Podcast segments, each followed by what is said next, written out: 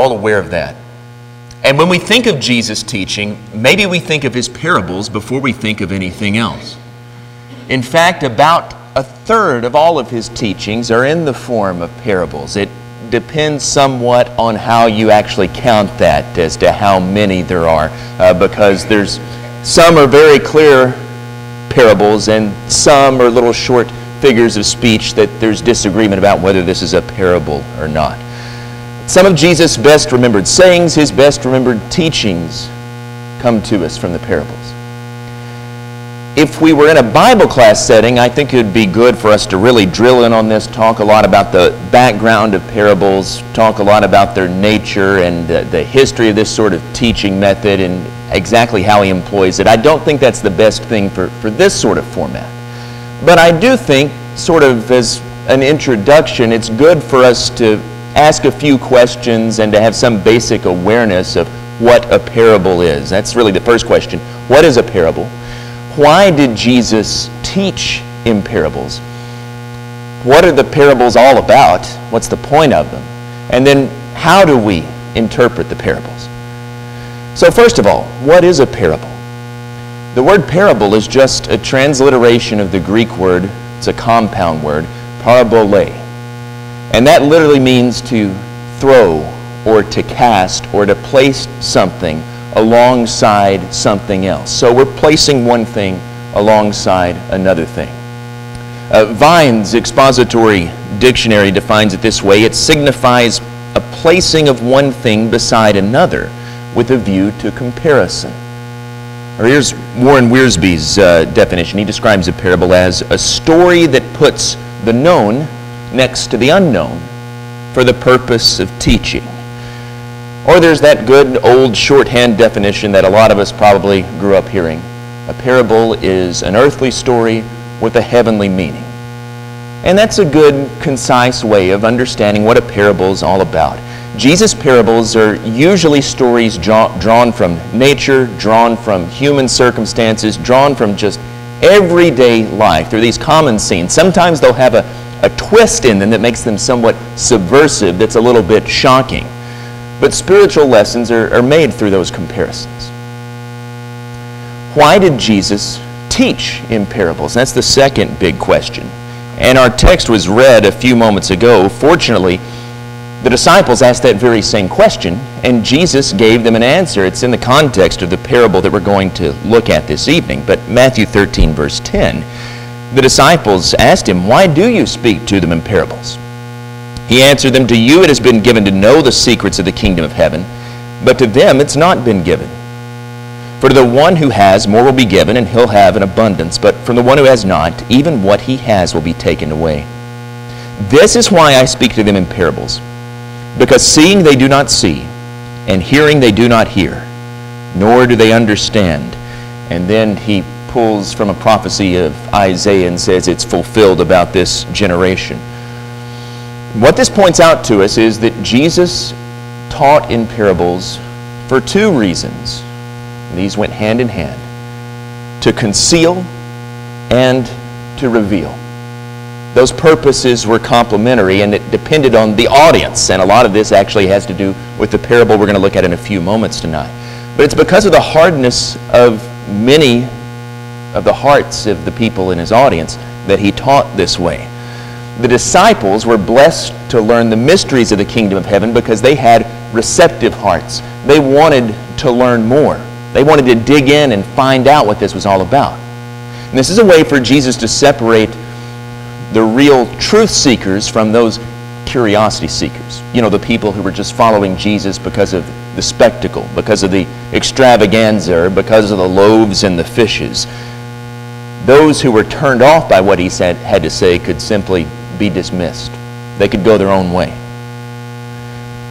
The other side of that, concealing it from those hard-hearted ones, it's to reveal the truth to those who really desired to learn and to dig in and to ask him about it, just like the apostles do here.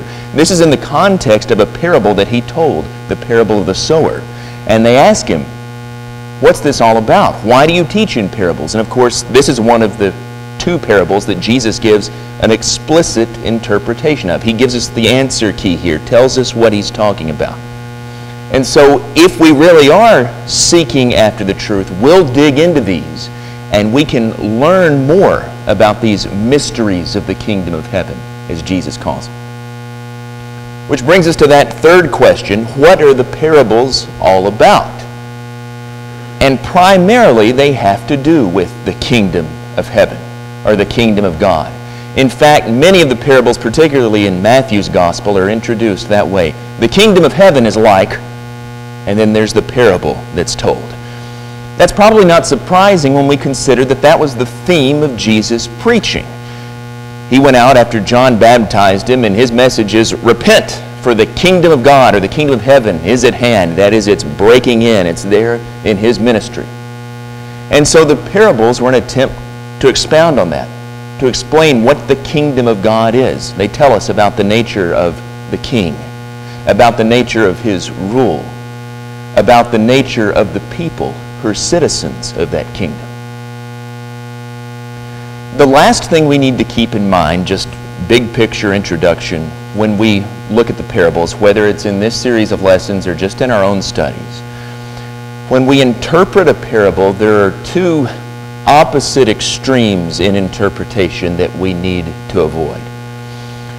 One is seeking to find some sort of spiritual significance in each and every minute detail in a parable. The parables aren't allegories. But this goes back even to ancient times. You know, Jesus is teaching these in a, in a Jewish context. He wasn't the first person to use parables. He just used them more extensively and he used them better. But many of the rabbis taught this way. And so Jesus taught in this Jewish context in a way that was familiar to his audience.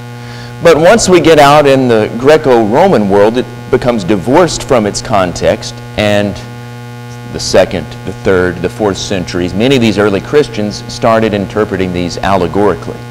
And it only got worse in the Middle Ages when we start reading meaning into every little detail of a parable. So just for example, medieval theologians, when they would expound on the story of the prodigal son, uh, the leftover hog slop there that the prodigal's using, that is representative of evil thoughts. The ring that the Father gives him, that represents the Trinity, Father, the Son, and the Holy Spirit. Uh, the shoes that are put on his feet, well, that represents the gospel because, you know, the shoes, the preparation of the gospel peace, so on and so forth. No, the ring's just a ring. The shoes are just shoes. They're just illustrating the story. They're, they're telling it. They're bringing this narrative here to life. So we have to remember what a parable is, placing one thing beside another, telling this story to make a comparison. We need to keep the big picture, main idea point in mind. The other extreme to avoid is to think that each parable has one and only one point. Now, a lot of them do only have one point, but as sort of a reaction to all of that allegorical interpretation of parables, especially in the nineteenth century, uh, German scholars begin this. They started to emphasize that there's only one point to every parable, and this came to be just accepted wisdom, and yet we look at some of them and, well, there's more than one point. A good example, again, is the story of the prodigal son. You have three characters there, and they all have something to tell us, whether it's the prodigal, or whether it's the older brother, or whether it's the father. There's more than one point there, and so some have suggested today that it's better to look at these through the lens of the characters in each story. Those that have one character, there tends to be just one point. Those that, like the prodigal son, have three characters, well, there tends to be three points. Uh, you know, we see things there from the standpoint of the sinner who's gone far away, of the one who outwardly appeared to be religious and yet had wandered away on his own, was ungrateful, didn't really love his Lord.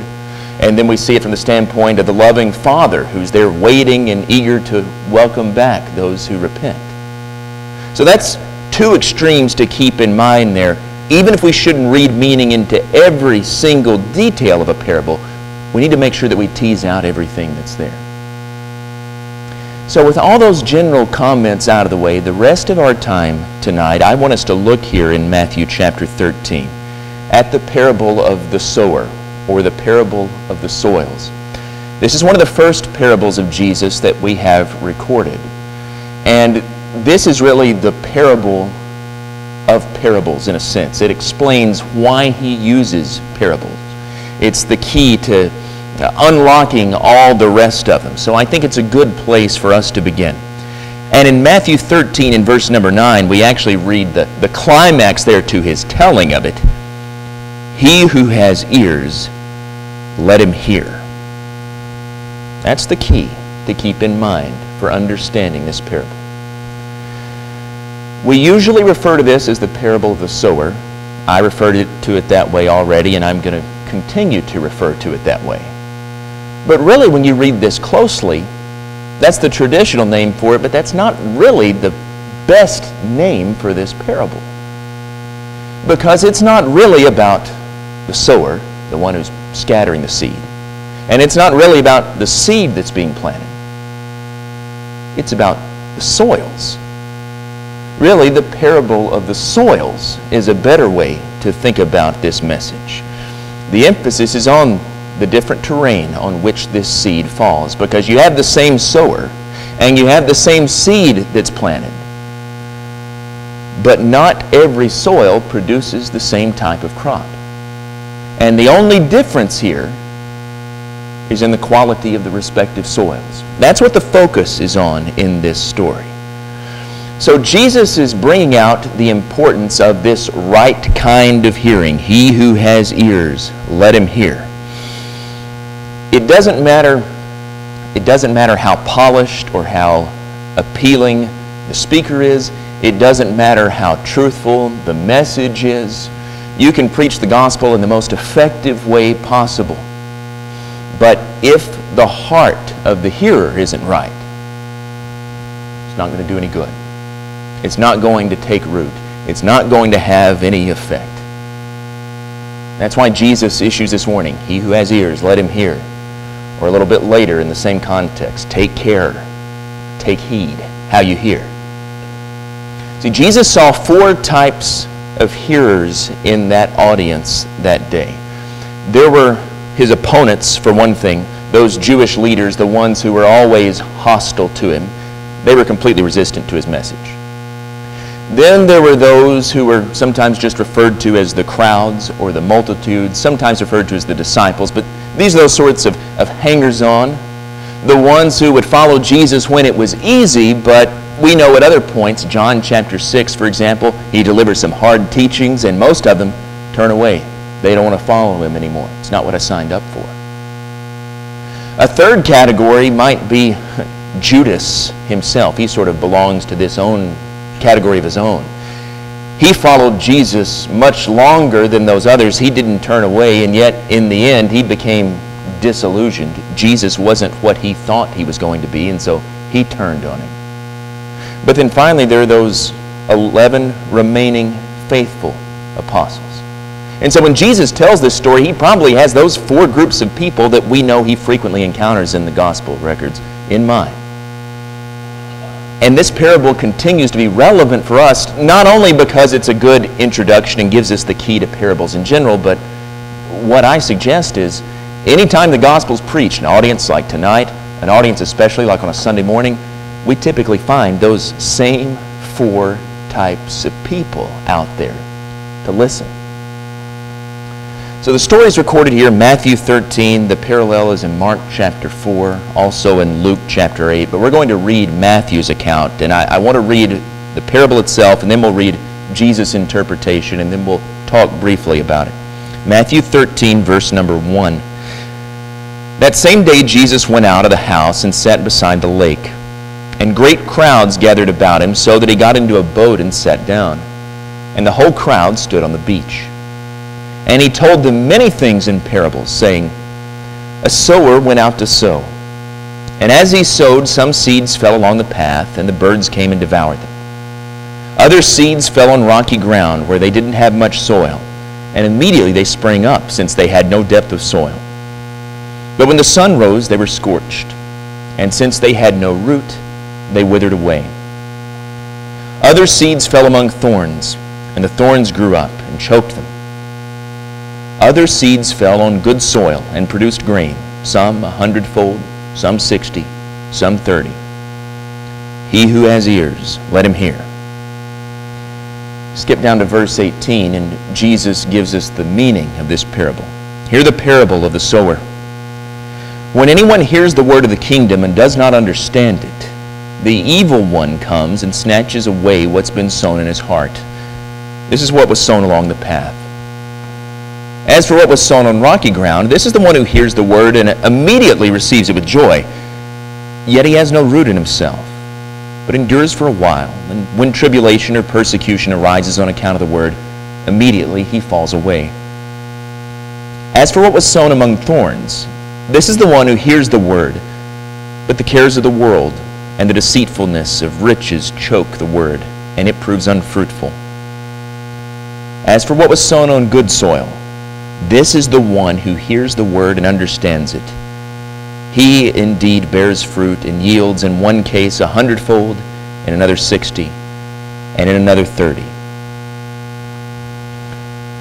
So in our time remaining, let's briefly walk our way through these different soils and talk about them. First of all, there's that wayside path. The message is wasted on these people. They may have heard it with their minds wandering in every which direction. They may have heard it with their lips curled in scorn, going away from the church service grumbling about the fact that that preacher's a lunatic. They may have heard it by proxy. What I mean by that is hearing and nodding along and saying to themselves, well, I sure wish so-and-so was here. This is a message they really need, but not taking it to heart for themselves. But in any case, whatever their particular situation, the common denominator for all of these is that they went away and the message had no effect on them. They didn't see that it applied to them in any way. It didn't take root for them. They didn't respond to it at all. They were as unmoved as if they'd never been there and they hadn't been listening at all. Why is it that these people failed to respond? One reason: the hardness of their hearts. They'd allowed their hearts to become hardened, just like that wayside soil. When we're t what we're talking about here are the, the footpaths that went in between each field, that as you're walking over day after day, it becomes compacted. There's nothing wrong with the soil in itself in its natural state, but over time, it just becomes so worn down that nothing can take root in it. That wayside soil didn't lack fertility, but it had been so beaten down and it was so hard that that seed had no chance to take root. And that's what's wrong with people who have hearts like this. They've hardened them. They've become calloused, calcified over time.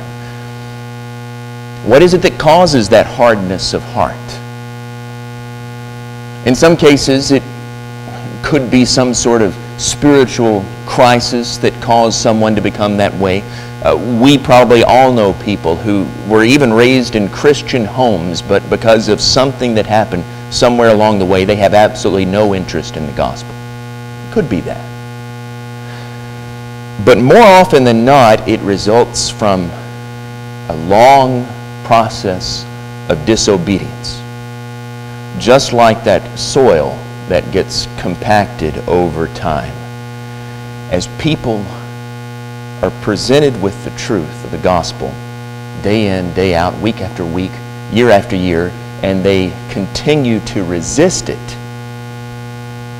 their hearts become hardened. They become callous to it. One old preacher called this becoming gospel hardened.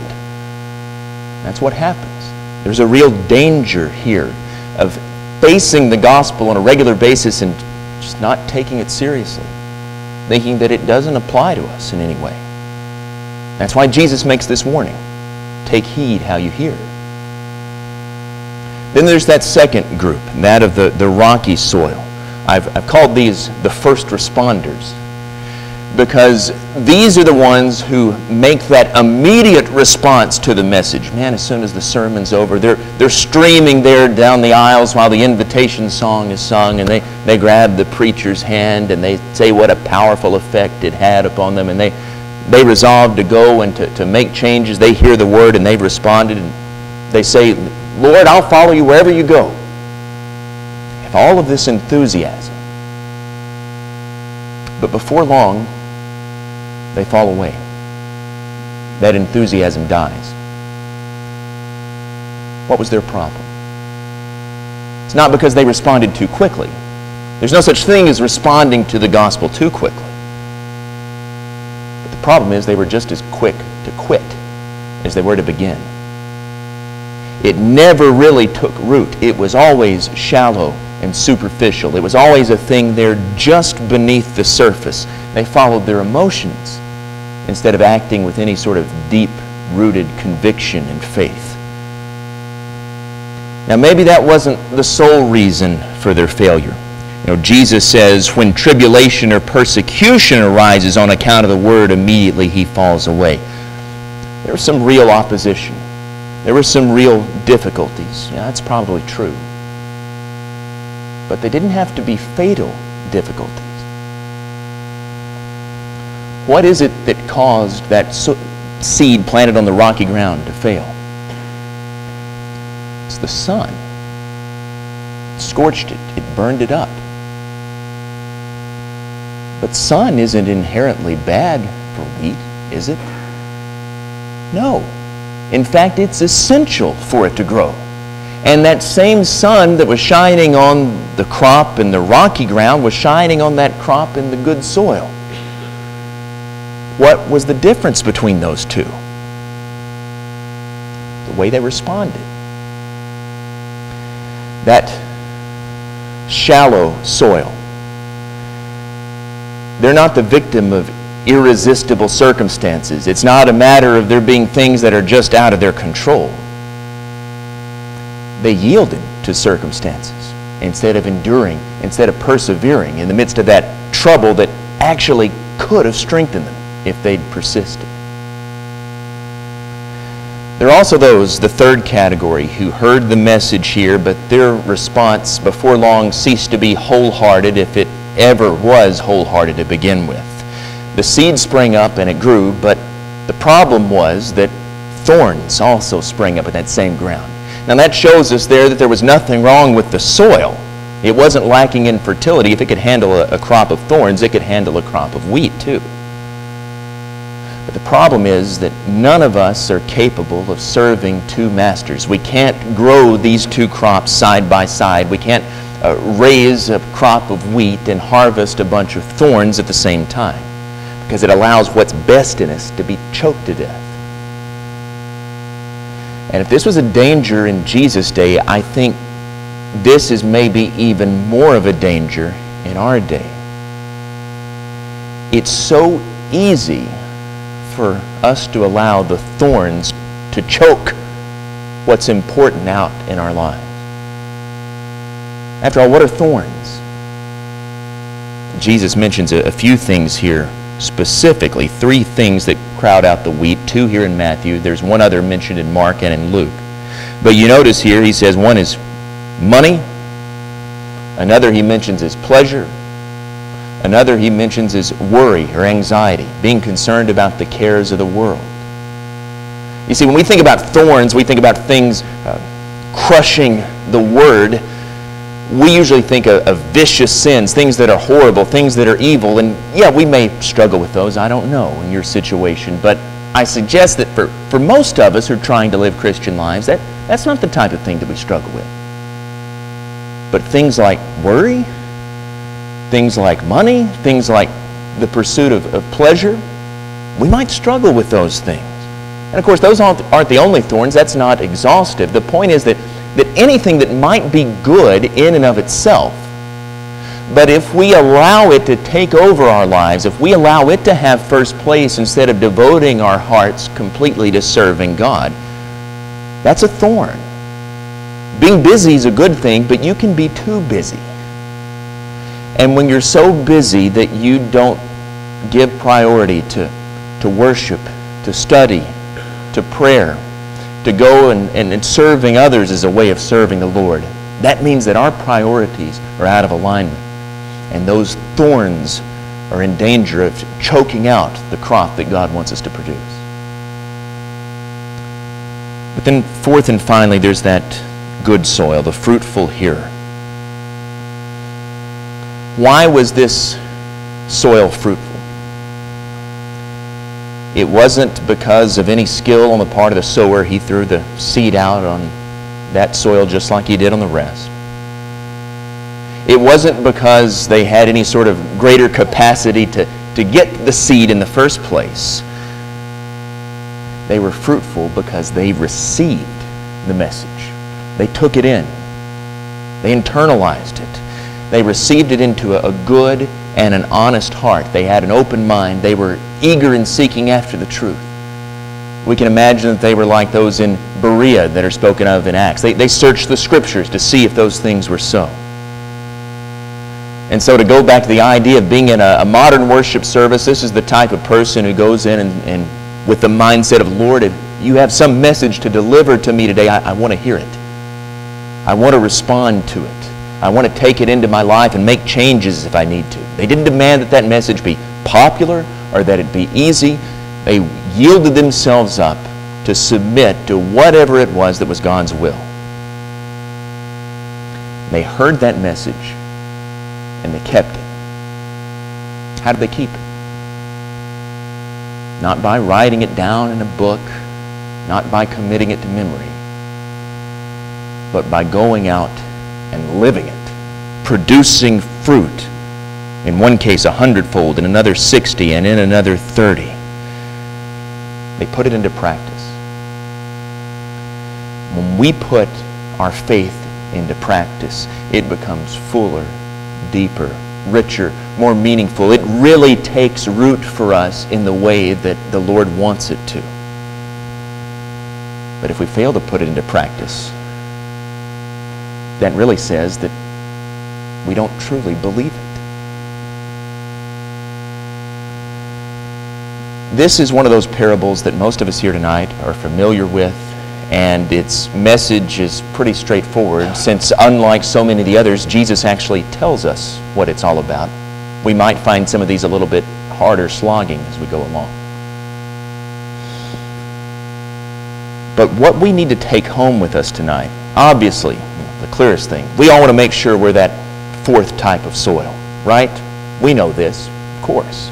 We want to make sure that we're the good soil, the productive soil that's, that's bearing this good fruit. And that doesn't mean that we have to be exceptional Christians in any way. I think that's why Jesus talks about this uh, production here. Some yields a hundredfold, that's stupendous, but some yields sixty, thirty-fold. It's, it's relatively ordinary. It, it's productive, but it, it's... nothing that causes us to, to turn our heads there in shock. And maybe you're here tonight and you're in that category. And if, since you're here tonight, I can say pretty safely, you're not in that first category. You don't have your heart completely hardened. You're not hostile to the gospel. People like that don't generally show up for a Sunday evening service. But what I'm more concerned about for all of us are those second and third categories, those in the middle. Because we might find ourselves there. That seed that fell on the rocky ground withered when it found itself in trouble. Now, in America, we don't really face persecution because of Christianity. But you know, in a lot of parts of the world, they do today. There are some countries where you can be killed for being a Christian. Others where you can be jailed. Others where you just have to do it in secret because the government frowns, at least publicly, upon it. I don't know if you know this or not, but more Christians were martyred in the twentieth century than in all the first nineteen centuries of Christianity combined. More people were killed for the faith than in those first nineteen centuries combined, because we're very efficient at killing these days. Now, fortunately, I don't think that we'll ever face, God willing, I, I don't anticipate us ever facing that sort of persecution in our country. But I will say that as we move into an increasingly post-Christian society, we're going to face more pressure. It's going to be increasingly unpopular in some quarters to be a Christian. How are we going to stand up to that sort of societal pressure? Are we going to be able to, to boldly stand up for Christ? Or is our soil shallow when the trouble comes? That third category, we already talked about it, where, where life and where wealth choke it out. I think this is perhaps a, a greater danger for those of us who are in the, the church in America. Where do our priorities lie? Are we focused on the things of this world, on wealth, on our jobs, on our families, or are we focused on the things that are eternally important? But you see, in the end, even though Jesus mentions four different categories of hearers, and we might even be able to come up with others, ultimately, there are really only two categories of responses that you can make to the gospel. Those who receive it and those who reject it. Think of what C S Lewis says in his book, The Great Divorce. There are only two kinds of people in the end. Those who say to God, "Thy will be done," and those to whom God says, "Thy will be done."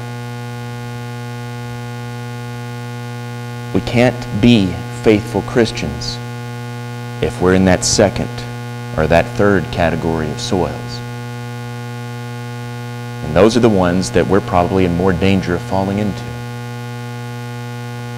We have to be the good soil that's productive and that bears fruit. What kind of soil are you? How do you hear? If you're subject to the Lord's invitation this evening, take the opportunity to come now while we stand, while we sing.